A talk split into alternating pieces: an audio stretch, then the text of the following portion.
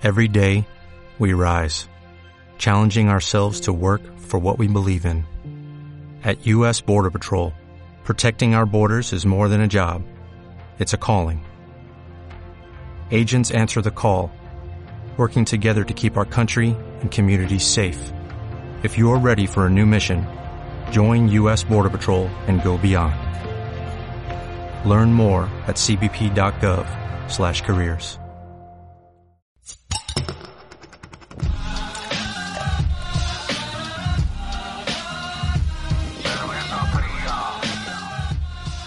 ¿Qué onda, amigos de Cervecería Heroica? El día de hoy vamos a hacer un experimento. Es un episodio entre Paula y yo. No traemos tema específico. Vamos a hablar de pura estupidez. ¿O no? O no. Y vamos a ver si somos interesantes. Así, sin tema. ¿Qué onda, Paulita?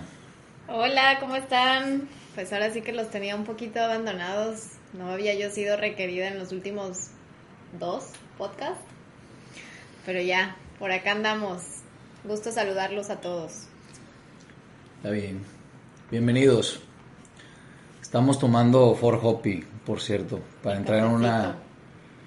Bueno, entonces, pero entrar en modo zen, ¿no? Plática chill. Espero te relajes, uh-huh. Porque te veo tensa. Uh-huh. Oye, este... A ver, Paula, ¿cómo entraste a esta madre de la acroyoga, eh? Porque todos los días...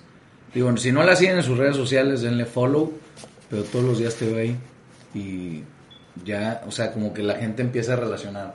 Paula Acroyogui. O sea, es tu apellido. Sí, últimamente cualquier persona que veo, que tiene rato que no la veo, es como, ¿qué andas metida? ¿Cómo estás haciendo eso? ¿Qué impresión? Pues nada, yo empecé hace dos años. Empecé aquí en Acrocosmos, en el Floresta, pero pues son dos clases a la semana, y la verdad tranqui, pero a raíz de la pandemia, a mí me favoreció en ese sentido la pandemia, porque pues empecé a tomar clases personalizadas directas con el profesor, con el dueño del estudio. Uh-huh. Entonces pues eso subió mi nivel, ¿no? O sea, entrenar directamente con él, muchísimos más ejercicios más retadores. ¿En qué consiste? O sea, que, ¿cómo es el acroyoga? Pues acroyoga es como un yoga acrobático que se requieren tres figuras o tres personas en tres roles diferentes, ¿no? Para una dinámica de acroyoga. Está la base, está el volador y hay un spotter. Entonces la dinámica de las clases es mucho como de... Desde la perspectiva de cada rol, explicar las transiciones que se les llaman flows. O sea, hay como rutinas o...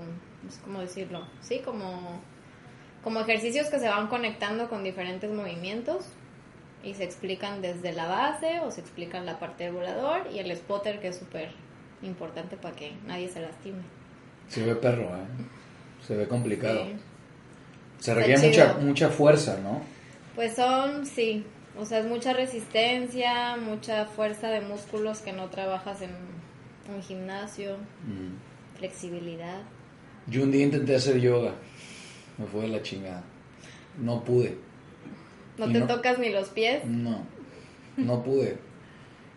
Yo hago ejercicio, pero, pero cuando intenté hacer yoga me sentí el tipo más incompetente. De... ¿Pero por la parte de física o porque el modo de física. Yoga no sí. es tu tipo de...? Física, me costó trabajo físico, me dolía todo. Vaya, era un tipo de yoga, no sé si... O sea, no era para relajarse, era uh-huh. de ejercicio. Uh-huh, más intenso. Y duro, ¿eh?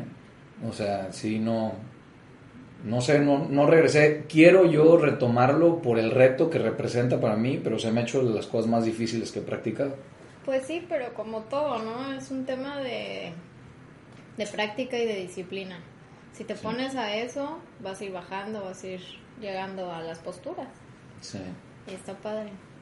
Pero no le veo, o sea, lo dejé porque en su momento no le veí incentivo suficiente para regresar. O sea, como que dije, está chido, pero... Sí. Prefiero el box, ¿no? Pero puede ser un buen complemento.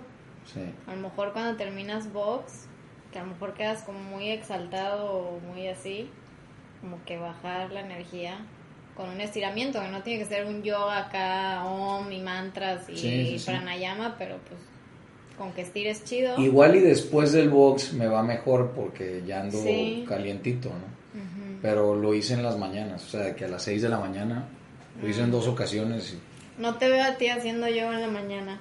Pues lo hice. Fueron ahí a la casa y todo el rollo, una que me recomendó Christel. Pero, eh, está bueno, pero sí, no, no sentí Digo, que fuera lo mío. Aparte no es para todos, ¿eh? O sea, hay Ajá. quien ese tipo de... de deporte o de activación, pues lo desespera, o sea, no puede estar realmente con esas, con esos movimientos tan calmados, necesita como mucha explosión, sí. Mejor de plano no es, no es para ti.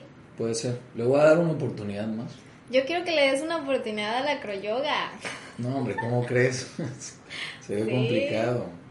Todo el mundo me la paso invitando porque necesitamos comunidad, no no tenemos no hay va, o sea, como comunidad. Es que por eso es tan, por eso te pregunté, porque es un depo- si hicieras cualquier otra cosa, pues igual digo, sí, ay, no. basic. Pero el acroyoga sí como que es muy, un deporte muy sui generis. Sí. ¿No? Pero yo yeah. yo sería spotter. No, puede ser base. Base, base. Volador no creo que nadie me pueda cargar con facilidad. No, pues ahí hay gente que sí, se carga gente muchísimo más alta, pero el tema es que sí, había una comunidad pequeña antes de COVID y ahora con esto como que se desapareció. Entonces somos cuatro gatos ahí buscando. Pinche COVID hasta la acroyoga que le da en la madre. Sí, así es. Pero bueno, ya, todo parece indicar que ya vamos, este, que ya va cambiando, ¿no? Ya hay... ciertos indicadores de que la gente uh-huh. está regresando poco a poco a la normalidad. A mí me tiene hasta la madre el tema. Pues a quién no. Pero no sé, es raro porque sí, como que ya empieza a haber movimiento, incluso ya uno escucha que, que los municipios están buscando como reactivar y reactivar el movimiento cultural y público y todo este rollo, pero al mismo tiempo es como hay mucha gente contagiada, entonces, ¿qué onda? No? Es que el pedo de eso es quien, quien nos dice si es momento o no, pues son, o sea, los, los políticos, ¿no? Y los políticos siguen la narrativa de lo que la gente quiere escuchar. Uh-huh. Entonces, o sea, si, suponiendo que, que la situación fue al revés, donde la mayoría de la gente dijera que el, las, los cubrebocas no sirven para nada, ¿no? Uh-huh. Suponiendo que fuera así, no es así. La mayoría de la gente ya está convencida de que los cubrebocas ayudan. Pero si la mayoría de la gente dijera que no sirven, el político diría, no sirven, no lo usen. ¿Por qué? Porque el político quiere caerle bien a la gente. Sí. ¿No? Y ellos van a decir lo que vea que la mayoría dice. Uh-huh. Desgraciadamente así es, ¿no? Entonces eh, como que están no, no siento que están ayudando, primero que nada porque eh, sí están afectando a la economía, las decisiones. Uh-huh. Y segundo, es que yo creo que ese impacto económico van las conclusiones y los resultados de, de, de este tema de cierre económico ni se han visto, o sea no No, no, no. Van a empezar a salir y ahí ya se verá el, realmente el problema, ¿no? Sí. Y por otro lado, pues están haciendo, están tomando decisiones populares, que ahorita lo popular uh-huh. es el miedo, ¿no? Y entonces todas las decisiones van en función del miedo. Pero por un lado, o sea, la gente la dejan, es, es una estupidez y, y puede sonar burdo.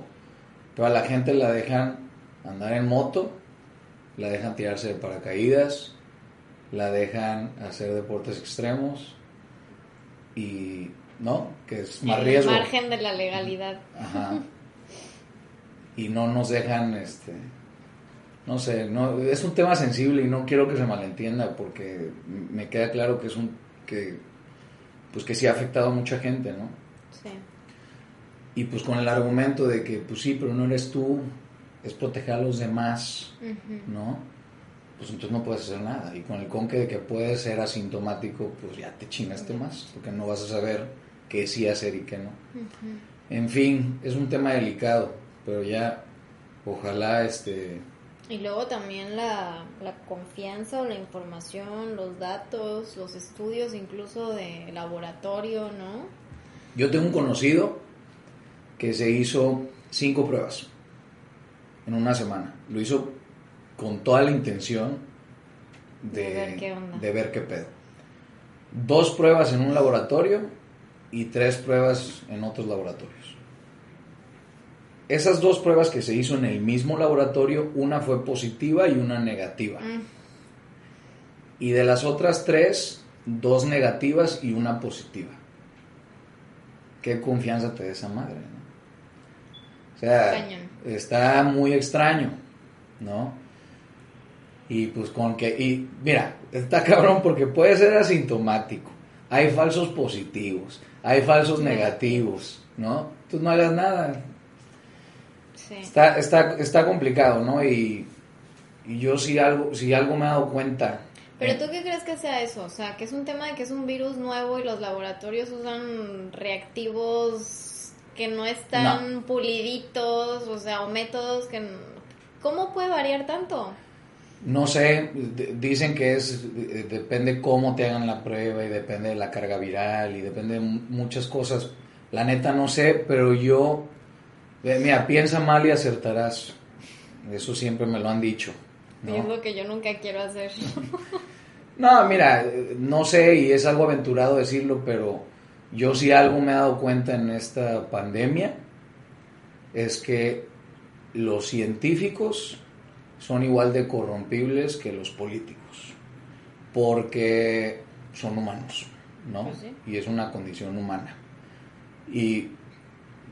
pues imagínate, ¿no? Hay hospitales en ciertos países que reciben incentivos del gobierno por tener más casos de COVID y en otros países pues simplemente lucran más uh-huh. por casos de COVID. Entonces yo visualizo, ¿no? Y, y sabiendo cómo se maneja la, eh, el humano, ¿no? En, en relaciones comerciales, en, en el sector privado sí. y en el, bueno, y en el público ni se diga, ¿no? Uh-huh. Pero imagínate que un hospital por paciente de COVID que reciba, pues lucra el trescientos por ciento que si fuera por otra enfermedad. Vamos a, vaya, es un ejemplo así muy genérico. Sí. Pues no le diría al laboratorio de que, oye, güey, por paciente de COVID que me mandes a hacerse estudios más profundos acá, te doy una comicha, uh-huh. ¿no? Y en ese momento, pues ya, todo... Todo cambia. todo cambia. En fin. No, está... Espero que no sea así. Seguramente sí habrá casos. Pero está muy raro que una persona, la que sea, se haga cinco estudios y tres negativos, dos positivos. No mames, sé que estamos hablando. ¿Qué confianza hay en sí. eso, no? Y luego, este, puta, sales positivo y no tienes síntomas. Sí. Y, y si se te ocurre cuestionar de que no, ni de pedo, no puedo ser positivo, te contestan con el es que puedes ser asintomático o eres asintomático, pues entonces te la crees y te, te guardas y sí. En fin. Sí, la verdad sí está súper raro y es un virus que actúa muy diferente como que en cada quien. O sea, yo por ejemplo tengo el caso de mi hermano que perdió solamente el gusto. Por eso se dio cuenta, ¿no? De que algo había, pero no tuvo ni un dolorcito de cabeza, ni un dolor de cuerpo, ni nada. Solamente ese tema. Sí. Salió positivo. A los dos, tres días regresó su, su gusto y su olfato. Y van tres semanas transcurridas que se ha estado haciendo la prueba. O sea, su carga viral fue mínima, porque si solo tuvo ese síntoma, pues no hubo mayor... Bueno, según yo, ¿no? Lo que mi lógica me da. Uh-huh. Pero sigue saliendo positivo en las pruebas. Ya generó anticuerpos y sigue saliendo positivo en las pruebas de laboratorio. Y no tiene absolutamente nada. Está como... Sí, está muy raro. Por muy otro raro. lado, así como estamos diciendo estos casos donde asintomático o un solo síntoma y te fue bien, pues sí ha habido casos uh-huh. donde le va muy mal. Pero normalmente esos casos donde le va muy mal este, a la gente es porque tiene condiciones subyacentes, ¿no? Uh-huh. Otras cosas. Sí. Diabetes. Sobrepeso. Sobrepeso, pues ya la edad, ¿no? Uh-huh. Asma, condiciones de hipertensión y del corazón, en fin. No sé, no sé si, si una persona sana, cien por ciento sana, se haya muerto de COVID. Directamente. Directamente de COVID, de que no tengo absolutamente nada uh-huh. y me morí de COVID. No tengo ni vejez, ¿no? Porque... es un factor. Es un factor. Pero bueno, al final, pues es un virus, los virus así se comportan. Para mí no es nada nuevo el tema del virus, uh-huh. sin embargo sí como se ha manejado este virus, ¿no? Al final, en yo los me virus, pregunto en unos años cómo vamos a voltear a ver esto. Tazo, man, pinche año culero. En tres, cinco años, o sea, de que... ¿se acuerdan del veinte veinte? Sí, sí nos vamos a acordar. Yo creo que sí. Al fin, pero al final, o sea... pero ¿cómo cambiará la percepción? O del virus mismo, porque siento que incluso ya está cambiando, o sea, ya pues obviamente nos acostumbramos a escucharlo, a vivir con él, a que la gente le da, bla, bla, se va normalizando, entre comillas, uh-huh. cada vez más. ¿Cómo serán unos años, no? Pues al final como una enfermedad que llegó para quedarse, porque no se va a ir. No, sí. O sea, el virus no es como que, bueno, mi, mi tiempo aquí ya concluyó, uh-huh. fue un gusto. Adiós. Bye. Sí, no. Sí, pero pues yo creo que sí vamos a voltear a ver el dos mil veinte y sí vamos a poder enlistar la serie de pendejadas que se hicieron, ¿no? De, y que ya en retrospectiva dices, ah, no mames lo que hicieron. Sí. ¿No? Y, y el daño que causó, que no tenía que haber causado. Eh, pero pues estamos inmersos, creo, en gran medida por las redes sociales también, uh-huh. en una cultura de de todo me indigna, todo se potencia, todo uh-huh. lo exponencio. Sí, todo se hace más grande. Todo se hace más grande, ¿no? Todo, todo, todo, todo. Temas culturales, sí. temas sociales, eh, todo se hace más grande. Sí, de hecho por ahí leí eso, ¿no? Que al ser como que la primer pandemia... en un momento en el que las redes sociales están tan fuertes, uh-huh. se sale de control, ¿no? Que ha habido otras muy fuertes también y no sí. sucedió esto. Sí, todo, todo. Por ejemplo, el tema también ahora que, que durante la pandemia se dio, el tema del, del racismo, ¿no? Que uh-huh. explotó. Sí. Y al final pues tiene sus partes positivas, pero eh, también creo que no... no sé, se sacó un poco de proporción y por ejemplo había un caso muy puntual de los dos chavos de de, de Filadelfia, creo que fue, uh-huh. que llegaron a un Starbucks, dos este dos afroamericanos, y estaban en el Starbucks y no habían consumido nada, uh-huh. y llegó el gerente y les pidió que se retiraran, que porque por política en el Starbucks no puedes usar el baño y no puedes estar ahí si no, si no, si no, estás, si no estás consumiendo, ¿no? Y estos chavos, eh, si no me equivoco fue en Filadelfia, pero Filadelfia tiene el cuarenta y cuatro por ciento de la población de negros. Afroamericana. Uh-huh. Sin contar, no, no de minorías, de negros, sin contar latinos, sin contar okay. nada, ¿no? Entonces, es una ciudad esencialmente negra, sí. ¿no? La cultura de Filadelfia gira en torno a la cultura afroamericana. Uh-huh. Entonces, pues llegó un gerente y les dijo, se, eh, párense por favor, y si es una política ya establecida, ¿no? Por ejemplo, yo voy a un Starbucks y procuro comprar una galletita. Claro. Porque no voy a pasar al baño a... así, ¿no? En cualquier lugar. En cualquier lugar, ¿no? Sí. Como que no es de, de, de, no sé, socialmente correcto, de que voy a usar tu baño, güey. Uh-huh. Pues sí, cabrón, ¿de qué y por qué? Sí, una ¿no? botellita de agua. Ajá, sea. Lo que sea. Y bien se pudo haber hecho eso, ¿no? Uh-huh. O sea, pudo, pudo haber tocado dos chavos de color que dijeran, ah, sí, una disculpa, mira, te compro una galleta. Claro. se acaba, se acaba el pedo. Ahí se acaba.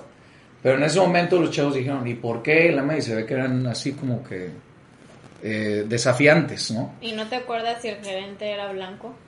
Sí, claro. Sí, por eso, sí, por eso fue el tema. No, y bueno, pues el caso es que el gerente, se, se pusieron tan pesados los chavos a la hora de pedir, pues que llegó toda la policía, ¿no? Uh-huh. Y, y pues bueno, ahí hay una de dos. O sea, o sea, se hizo viral, criticaron a Starbucks, Starbucks cambió sus políticas, ahora todo el mundo puede pasar a sus baños sin comprar nada. Hay cabrones homeless que pasan y se bañan en el baño de Starbucks ya por, por, por todo este outrage que, que sucedió después de esto. Y, y pues bueno, porque estamos en la cultura de la indignación, ¿no? Pero, pero aquí hubo, pues pudo haber sido una de dos. Oye, los chavos agarraban y decían lo, lo educadamente, o sea, de, de manera educada, de que sí, güey, ok, me paro, me voy, o te compro una galleta, uh-huh, ¿no? O me indigno, hago un pedo, saco teléfono y empiezo a grabar todo. Sí. Y pues como hicieron la segunda. Uh-huh. Y entonces todo el mundo estaba completamente indignado. Por supuesto, esto no quiere decir... Así como lo decíamos del COVID, ¿no? Los casos leves y los casos graves. Exacto. Que no quiere decir que, exacto, no quiere decir que no haya racismo, no, no. Pero sí, definitivamente muchas cosas se, se magnifican, que, o sea, se sacan de contexto. Sí, y se sacan de contexto. Y en eso estamos. Todo nos indigna. Y de repente vemos cosas y vemos marchas en torno a, a cosas que, ¿no? Pero bueno, así es. Y hablando del virus, pues al final el mismo humano es un virus. Nosotros somos un virus. O sea, vamos, nos reproducimos, contagiamos a otra gente de otras enfermedades. Sí. ¿No?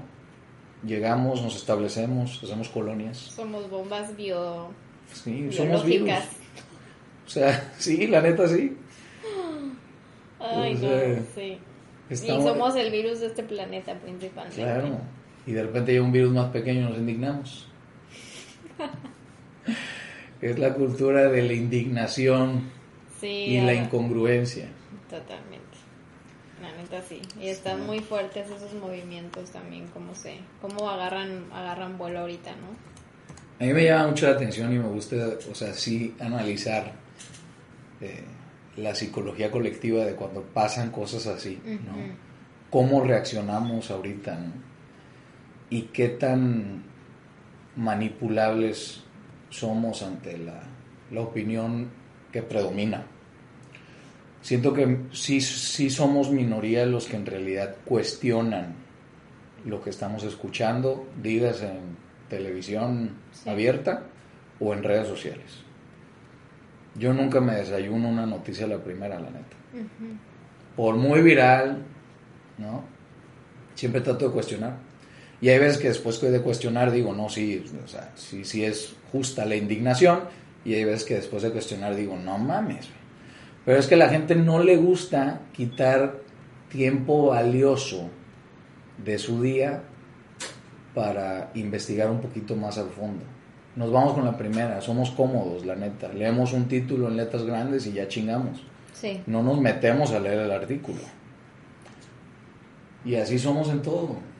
Sí, pero siento que es también un tema de qué tan fácil... Bueno, no sé si tenga que ver con la personalidad de cada quien, pero como que qué tan fácil permites que el miedo o que el, opiniones externas influyan en ti, ¿no? Sí.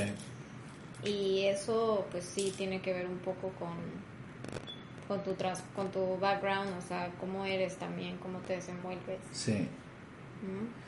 O sea, sí, hay gente muy manipulable o que prefiere como que la cómoda, lo que me digan, ah, pues eso es, y ahí voy, ¿no? Entonces, sí, qué, qué hueva investigar. Uh-huh.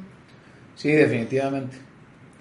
De hecho, por ejemplo, normalmente, digo, podrá tener que ver o no, y puede ser una estupidez, pero tú en un ring de boxeo te das cuenta cómo la gente se comporta ante el miedo y te das cuenta de la personalidad de una persona. Sí. O sea, yo he visto N chavos que llegan, se suben a un ring, ah, entrenan y entrenan, ¿no? Y a la hora de subirse a un ring, les tocan un poquito la nariz de rozón y no regresan a un gimnasio de box jamás. Uh-huh. ¿Por qué? Porque les impactó mucho una situación donde hay riesgo, ¿no? Uh-huh. Y les predominó el miedo. Sí. Y hay otros cabrones que les pegan una madriza y al otro día son los primeros en llegar al gimnasio porque están verdaderamente encabronados con ellos mismos y quieren superarlo. Sí, o sea, es como una reacción ahí cerebral a la adrenalina, sí, también y al, al... Pero te das cuenta en los riesgo. El, el, el instinto de supervivencia, ¿no? Te das cuenta en los animales. Hay animales que pelan y se van, ¿no? Los venados. Que huyen y otros que atacan. Y hay otros que se... se ponen más cabrones. ¿Qué onda? Y siento que el humano también, o sea, como ha evolucionado tanto el cerebro del humano, pues hay de todo. Uh-huh. Los que tienen un instinto de supervivencia, de peleo ante el miedo y huyo ante el miedo. ¿Cuál es la buena? No, pues no sé. Depende. Las dos son válidas, ¿no? Sí. Pues yo creo que buenas para... una situación es una y para otra es otra, ¿no? No puedes pelear ante el miedo siempre. Sí. O sea, imagínate, o sea, tres vatos con armas largas, te da miedo y quieres pelear. No es lo más inteligente. No es lo más inteligente, ¿no? Sí. En fin, asumai cómo nos desviamos. Se llama Buenos Tragos el podcast.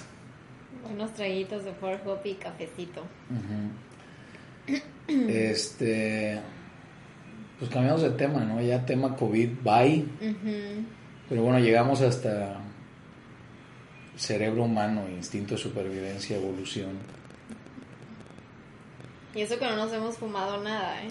Ah, sí. Un día debemos hacer un podcast. Imagínate en qué terminaría esa plática. Con un vape. Con un babe, un churrito no aquí. No te hagas, Rolly, que bien que me has dicho ya que lo sí, hagamos. Sí, pues es que vale la pena, o sea, porque sí siento que cambiaría la dinámica este, completo de la plática. Voy a invitar a dos que tres este, conocidos que tienen buena plática cuando se, se ponen. ¿Rogelio Boregar está ahí? Rogelio Boregar. No, no lo voy con eso. No, él no fuma. No, pero Moncho. Moncho, mm. mi primo, un día le dije... Estaré bien, este... un día una plática acá, deep. Se pone muy cagado el vato. Moncho suena como un buen Ajá. invitado para podcast. Sí, lo voy a invitar. Pues estamos investigando el C B D para... para hacer una versión de Four Hoppy con C B D. A ver, diferenciación entre el C B D y el T H C. Uh-huh. El T H C es lo que te da el high, lo que es te pone... Es el psicoactivo. Ajá. El C B D, que es, la neta yo todavía no sé perfectamente qué es, pero pues tiene muchos... Es un compuesto cannabinoide uh-huh. que tiene muchos beneficios supuestamente, pero más en sentido eh, físico, que te ayuda como a relajarte, a dormir, a disminuir niveles de estrés, ansiedad, dolores, pero no tiene esa parte como del wow, uh-huh. subidón, ¿no? Te da el T H C. Sí, yo vi un documental en Netflix que habla del C B D y de la industria, ¿no? Uh-huh. Bueno, habla de la marihuana en general eh, y te habla de los comestibles y de, de los comestibles con C B D y los, los que tienen C B D y T H C. Uh-huh. Y creo que ya sabes que son de esos documentales donde te dan una serie de datos y no concluyen gran cosa, uh-huh. como diciendo, arma tu criterio, sí. lo cual está bien. Sí, están chidos. Pero... yo creo que llego a la conclusión de que, que Netflix quería mandar el mensaje de, de que no hay nada científicamente comprobado con respecto a los beneficios del C B D. Científicamente comprobado. Científicamente todavía no. comprobado todavía no. O sea que toda la, toda la, los datos y, y, y, y todos los testimonios y demás son, son eso, ¿no? Como que experiencia anecdótica de a mucha gente que sí le ha ayudado. Uh-huh. Sin embargo, no han dado por qué ayuda. Con un común denominador. Ajá. O con la explicación científica de qué hace en tu sistema. O sea, saben que ayuda por la cantidad de personas que le ha ayudado. Sí. Y es una muestra muy representativa, pero así como te puede ayudar, te puede no hacer nada. Y, y creo que se volvió algo tan comercial, principalmente en Estados Unidos, que, que la ciencia no alcanza a la industria a nivel comercial. Y hay mucha gente que da gato por liebre. Uh-huh. Y que te dan aceite que es C B D y que la madre, y que no te dan nada. Que no es. No es. Y, y pues sí. O sea, está, está interesante. Pero yo creo que ahorita quizás con el auge de todo este tema, porque creo que como que de dos, tres años para acá, por lo menos en México, ha empezado, uh-huh. pues habrá alguna empresa o habrá algún interés que le que hagan que realmente se claven a estudiar científicamente el tema, ¿no? Es que sí lo hacen, pero no, no han encontrado... Hay opiniones encontradas, pero repito, uh-huh. toda la, la evidencia que se ha mostrado es un tema anecdótico. De, de, de cien personas, setenta dicen que les ayudó, las otras treinta no, pero no sabemos qué hace en tu sistema. Sí. Qué hace en tu sistema el C B D que genera que te relajes, que te quite el insomnio, que te quite el estrés, no sabe, o sea, no saben, ¿no? Y hasta los dolores. Uh-huh. Hay gente que... No, pero hay gente que sí. Yo acabo de... Justo ayer... Eh, comí con un amigo que trabajó con nosotros mucho tiempo, uh-huh. que le dio cáncer en el cerebro y este y no, no pensábamos que no iba a estar vivo a, o sea, a esta fecha. Uf. Y, y sigue vivo y se toma su té de marihuana cada vez que le da dolores de cabeza. Uh-huh. Esto tiene una rajada de acá a acá. Este, lo operaron, le sacaron el ochenta por ciento del tumor, no pudieron sacar el otro veinte por ciento. Pero pues él ayer me dijo, no hombre, yo cuando me duele la cabeza me tomo mi té de marihuana y, o sea, en, en quince minutos me quita el dolor. Imagínate. O sea, que dice que siente como una tensión así en la cabeza, ¿no? Desde la parte de la herida hasta adentro, o sea, como que siente que va así incrementándose y cuando se toma el té como que va regresando y se, se le quita esa tensión. Uh-huh. Pero bueno, él sí se toma el té de marihuana con T H C. Ok. No es C B D. Uh-huh. O sea, es la plantita hecha en té. Ya. Yeah. Y pues, sí se pone el vato. Bueno, pero... ¿y vamos a hacer una chela o qué vamos a hacer? Oye, no sé si has visto que por WhatsApp ha rolado esa chela verde. No he visto. La Canna Beer. Mm. Este, todo, pues, madre, me la han mandado como quince personas. Sí, sí, sí, de que, sí. ¿Cuándo? ¿Cuándo? Eh, no, pues todavía no se puede. Tendría que ser clandestino, así para acá, en corto. Un lote. En Cerveza México estaba. ¿Eh? En Cerveza México estaba, pero no tenía T H C. Pero no tenía T H C. ¿No? Ah, pues si en Cerveza México estaba, yo creo que sí de, podemos hacer. O sea, yo hablé con el, con el chico que la tenía y me dijo que no tenía T H C. T H C, uh-huh. que era importada. Uh-huh. Ah, era importada. Uh-huh. Ok. Canna Beer. Canna Beer. Pues está chido, pero a ver, una tiene que tener T H C. Pues sí, si de por sí es complicado. Estábamos leyendo, ¿no? Bueno, platicando ayer con Luis Guevara de ver cómo podríamos... Sí. Utilizar nosotros el C B D, sin qué se evapore, en qué concentración, qué dilución, todo este rollo que... Sí, todo esto es un tema, es meterse de lleno y hacer mucha investigación. Ahora, el rollo aquí es encontrar la proporción donde no mandes a la chingada a la gente, ¿no? También. Porque es muy, muy diferente el efecto este, en pulmón que en el estómago. O sea, en el uh-huh. estómago va directo al torrente sanguíneo para su madre, pega mucho más cabrón. Entonces, si le das una proporción en una cerveza, pues imagínate los mal viajes, ¿no? Los mal viajes de la gente. ¿Quiénes van a ser los conejillos de indias? Pues mira, todo sea por Heroica. Hay diez voluntarios ya en Heroica puestos. Sí. No, pero sí, sí, si le pones, no sé, mililitros de más o... Claro, sí. A la madre, ay, te puedes meter en un problema. Uh-huh. De hecho, en, en Estados Unidos, no recuerdo la proporción, pero la F D A dictaminó que en los lugares donde está legalizada eh, la marihuana y la parte de los comestibles, uh-huh. creo que cada cien miligramos, tú máximo le puedes poner siete. O sea, si tú tienes un chocolate de cien miligramos, tiene que tener siete de... Puede tener hasta siete. Hasta siete. siete, ocho, no me acuerdo. y puta, te pega chido. Toda madre, te manda al carajo. O sea, y si no sigues la medida que te dice en la parte de atrás, o sea, si te comes un pedazo de más, está, está cabrón. Está fuerte. Sí, sí, sí. Sí, ya al grado que no es agradable. Lo dices por experiencia propia. Sí, tenemos que analizar muy bien si esta parte del podcast va a salir, porque me sigue mi abuelita. Las tías. Las tías. Pero bueno, no me he desviado. No. Este, pues sí, está interesante todo ese tema y me, me, me da curiosidad cómo va a evolucionar aquí en México. Sí. O sea, porque definitivamente hay una situación muy diferente a Estados Unidos. Muy. En Estados Unidos son los mayores consumidores de, de todo lo que es ilegal, pero aquí en México, pues esa madre está monopolizada.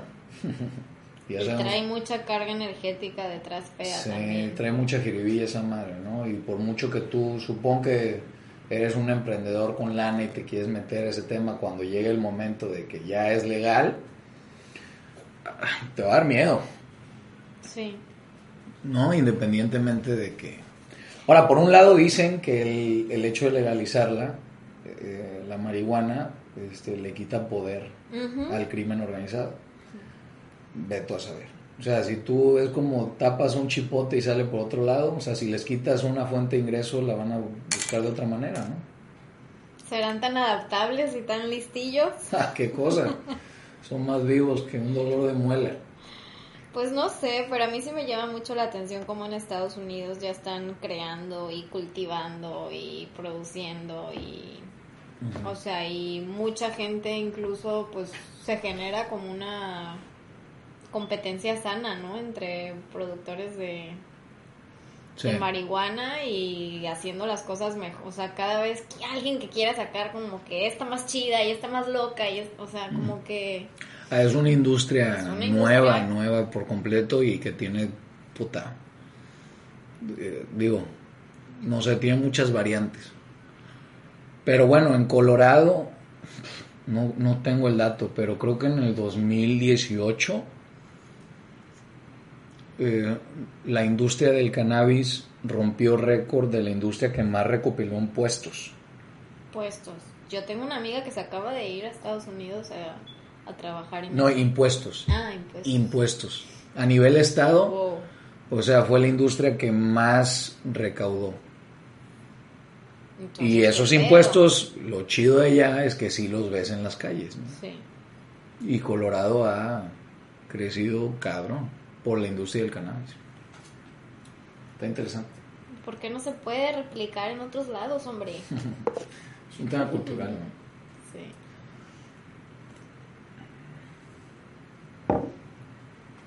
Salud. Salud por el cannabis. Como si fuéramos los... Oye, como si fuéramos los más grifos, tú y yo. Sí. Si van a pensar que somos grifos, no manches, yo he fumado... Me tocó ver una y oler una que olía Mutante. ¿Ah, sí? Sí, estaba verdecísima, así, bastante, y olí. Yo, o sea, yo la leí y dije... No, hay unas iguales deliciosas. Es que, a ver, Mutante. Mutante, el lúpulo de Mutante es tan presente que, pues, es lo que predomina. Sí. Y, pues, al final el lúpulo es primo hermano de, del cannabis, ¿no? Uh-huh. Pero olía muy bien, o sea, olía bastante bien. Hay un maridaje.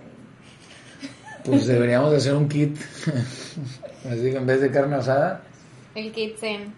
Uh-huh. Tu chela, tu Four Hoppy, tu dosis, bolsita de lúpulo con bolsita de regalo incluida. De hecho, Mutante sería un excelente nombre para una marca de marihuana. ¿Estamos de acuerdo? Totalmente. La imagen, todo ese pedo, o sea, en vez de un lúpulo le pones una plantita ahí, chida. Bueno, ya cambiando de tema, después de una pequeña pausa. A ver, Paula, ¿por qué crees que nos han caído últimamente tantos prospectos de maquilas? ¿Qué está pasando en México que mucha gente quiere hacer su propia cerveza? Pues yo creo que la gente se está dando cuenta de que es un, una industria en crecimiento, pero no saben lo que se están metiendo, ¿verdad? Coño, habla bien del camello. Este, no sé, pero más allá de eso, creo que nosotros siempre hemos hecho muy bien la parte de comunicación uh-huh. y de branding, entonces como que supimos también ata- atacar ese segmento de, de cervecería heroica enfocada a un business to business, ¿no? Uh-huh. Entonces transmitimos pues lo que somos, uh-huh. serios, bien hechos, calidad, demás, entonces eso ha ayudado mucho a, a que se materialicen esos proyectos de maquila que tanto... Sí. Buscábamos, ¿no? De hecho, el otro día lo platicábamos, ¿no? Que yo veía Heroica más fuerte en la comunicación B dos B uh-huh. que en la comunicación B dos C. Lo cual, bueno por un lado, malo por el otro. Sí. ¿No? Pero sí, a mí me gustaría que más consumidor final nos compre.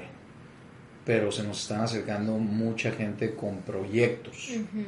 O sea, que yo quiero ser tu socio comercial en mi proyecto de cerveza, quiero que tú me hagas la cerveza, quiero ser distribuidor tuyo, quiero ser taca taca, lo uh-huh. cual está toda madre, pero creo que tenemos que reforzar la comunicación B dos C. También las condiciones de Heroica, donde solamente somos una fábrica, no nos ayudan. Uh-huh. Es decir, pues el taproom que teníamos, cerrado. Sí. ¿No? Y no tenemos un punto de venta donde nosotros consintamos al consumidor final. Uh-huh. No tenemos un centro. Sí, de queremos una experiencia directa sí. al cliente final. Y de hecho, los, los chingones de la industria cervecera artesanal ya. en México te dicen, si eres una cervecería y no tienes taproom, la estás cagando. Uh-huh. Y nosotros, pues ahorita no tenemos, ¿no? Y, y aparte, pues bueno, cuando sí lo tenemos es un espacio pequeño, limitado. Es más como un showroom de la fábrica, uh-huh. eh, pues está refundido en el centro, para mucha gente se le hace complicado llegar, le da agua a trasladarse, este, así es el jarocho, o sea, está quince minutos y ya está en casa de la chingada, o sea, así somos, la neta, yo soy así, así somos. Pero bueno, yo ya me acostumbro porque todos los días vengo para acá. Sí. ¿No? Pero sí, creo que esa parte nos puede ayudar a reforzar la parte de, de consumidor final, pero sí, o sea, los, los proyectos de maquila que han llegado te hablan de, de, de que proyectamos uh-huh. eh, confianza, profesionalismo y seriedad este, a, a todos los consum- a, a, a la gente que quiere emprender en la industria de la cerveza artesanal, sí. ¿no? Y pues al final creo que los que los que se han capitalizado y se han hecho y demás siguen siendo exitosos, ¿no? Uh-huh. No ha llegado nadie a hacer una maquila y después se va. Uh-huh. O sea, los que han llegado han llegado para quedarse, lo cual también te habla... Y están contentos con lo que sí. se les ha dado y el servicio, entonces... Sí. Está padre. O sea, creo que este año, dentro de todas sus rarezas... tuvimos esa evolución o dimos ese brinco, ¿no? Tanto de los proyectos de maquila como también ya una relación más estrecha con el cliente final, aún sin tener esa parte de recibirlos, de darles toda una experiencia más chida.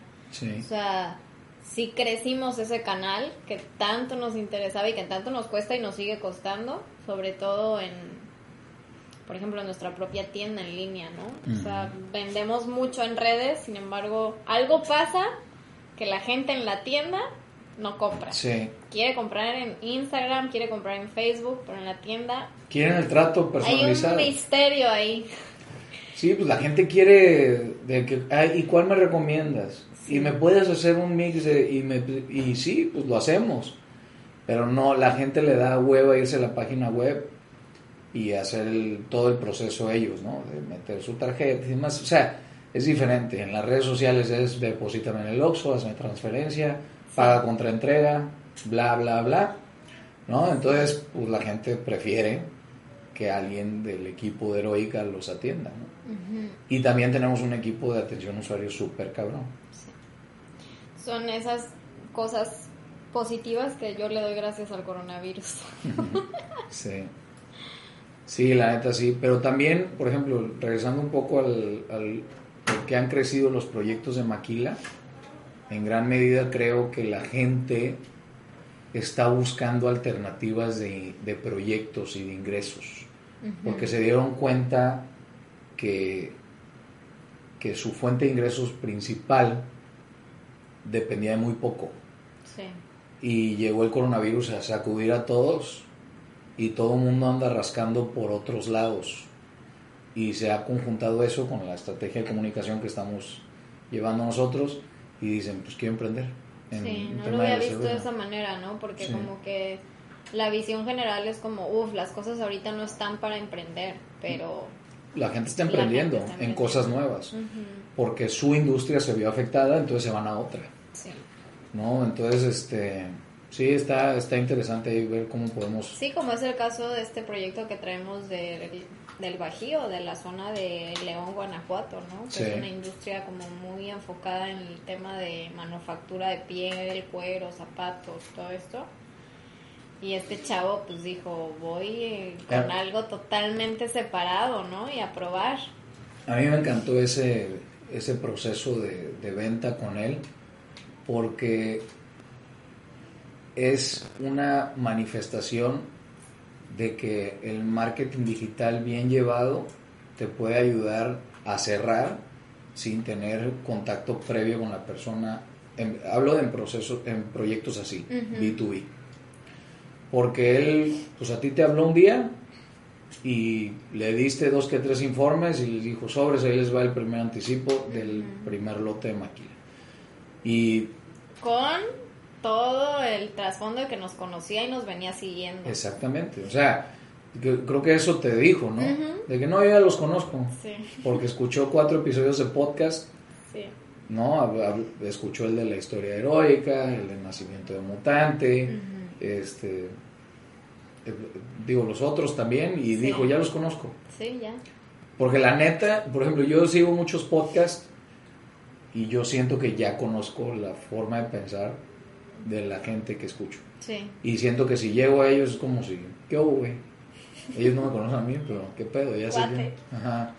Entonces eso jaló mucho, o sea, creo que ahí, eh, así que constatamos que lo que estamos haciendo, tenemos que seguirlo haciendo. Funciona. Porque desarrollamos una relación más estrecha con... Uh-huh. con, con, con los... Sí, al final estamos mostrando, o sea, transparentemente nuestro camino. Sí. Y eso conecta, conecta chido con las personas, ¿no? Sí. Y es un proyecto padre. Sí. Cerveza Gótica. Uh-huh. Está perra la etiqueta. Y ya viste que Gótica, así, si lo lees así y luego lo volteas, dice Gótica, gótica. Y Gótica. Ah, mira. Sí. No, no lo había visto. ¿Cómo se llama eso? Ambigrama. Ambigrama. Algo así. O anagrama. Ah, no. no. Bueno, X, que lo ves de un lado y lo ves del otro y dice lo mismo. Está chida. Sí. Una lager, bueno. ¿no? Uh-huh. Chingón. No, y que pues con muchas ganas de que no sea solo gótica, sino que vengan otros estilos, entonces. Sí. Está padre. Sí, también, eh, también el proyecto de, de Martínez de la Torre es un proyecto muy padre. Cerveza Bobo. Uh-huh.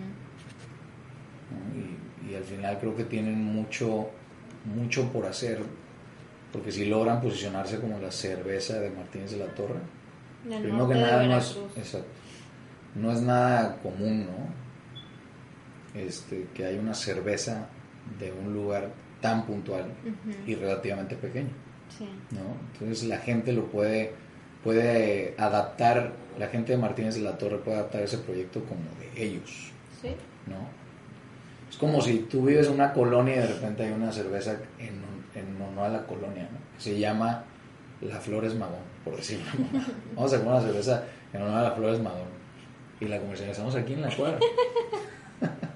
Ponemos un punto de venta. Pero ¿no? que no sean ciento noventa y cinco cajas, o sea, no, no, no se las sacaban. Sí. Y el otro proyecto que me gustó muchísimo fue el de Los Panchos también. Sí. Perrísimo. Los Panchos son unas unos restaurantes de setenta y cinco años ya. Este año cumplieron setenta y cinco años. De carnitas. en la Ciudad de México. Es comida mexicana en general, ¿no? Uh-huh. Sí, ya traen sí. de todo. Sí. Pero bueno, la especialidad son las carnitas, ¿no? Pero tienen varias sucursales y pues bueno, setenta y cinco años está cabrón. Sí, está bien padre porque es un proyecto muy... Eh, o sea, se hizo primero que nada muy buen clic con ellos, uh-huh. y a mí me encantó el hecho de que Cervecería Heroica, una empresa nueva, que aspira eventualmente a cumplir sí. setenta y cinco años también, eh, haya sido parte tan importante del aniversario de Los Panchos. Sí, ¿no? Entonces, sí, excelente persona Francisco, la verdad. Sí, sí, sí, sí. A mí me encanta ese proyecto. Y pues ya pronto la... Ya, ahorita la en octubre es la presentación. Está bien. Pues nos vamos allá, ¿no? Para la degustación y la presentación oficial. Sí. Toda madre. Pero bueno, pues ya vamos cerrando. Antes de cerrar, eh, les anunciamos que Heroica está por tener un crecimiento en la planta de producción. Vamos a tener tres fermentadores más de quince B B Ls cada uno y un Bright Tank, que es donde carbonatamos nuestra cerveza, también de quince B B Ls. quince B B Ls, para los que no saben, son lotes de... ciento noventa y cinco, doscientas cajas. Sí. De veinticuatro, de veinticuatro cervezas. cervezas. Entonces, pues pues ya vamos a poder atender maquilas, sacar cervezas nuevas en lotes grandes, hacer más loqueras. Sí. Actualmente andábamos con una capacidad instalada como de mil quinientas, mil seiscientas cajas. Ahora nos vamos a cuántas. A ver. A más, no sé cuántas, pero... Yo te preguntaría, Paula, ¿estás lista para vender toda esa cerveza? ¿Cuánto he estado lista? ¿Cuándo me has dejado prepararme? Dime. Sí, es que la neta, una cosa es producir un chingo de cerveza, otra cosa es venderla. dos mil cien cajas. Si mentalmente y psicológicamente estás lista para toda esa chinga que se viene. Pues no hay de otra, ¿sí? Va a estar cabrón, ¿eh? Sí. Pero ahora sí que para atrás ni para agarrar vuelo, güey. Sí, va a estar cabrón, pero sabes, como que ahora sí me siento ya como con una... Pues ya me siento más segura, con más confianza para, para vender, para hablar del proyecto, con más experiencia, que al principio como que era, a ver, aquí nadie tiene experiencia, somos nuevos todos en esto. Sí. Entonces, pues sí, me siento más segura. Qué bueno. Sí. Pues éxito. Está bien. Bueno, pues así está. Gracias por acompañarnos en este episodio. Episodio abierto, sin tema. Sí. Si quieren escuchar algún tema en específico, mándenlo por redes sociales. Eh, y nosotros somos materia dispuesta. Buenísimo. Pues muchas gracias. Que estén todos bien. Que... que estén iniciando este cierre de año con todo, y acá estamos escuchándolos y listos para compartirles más cosas. Saludos. Dale pues, ánimo.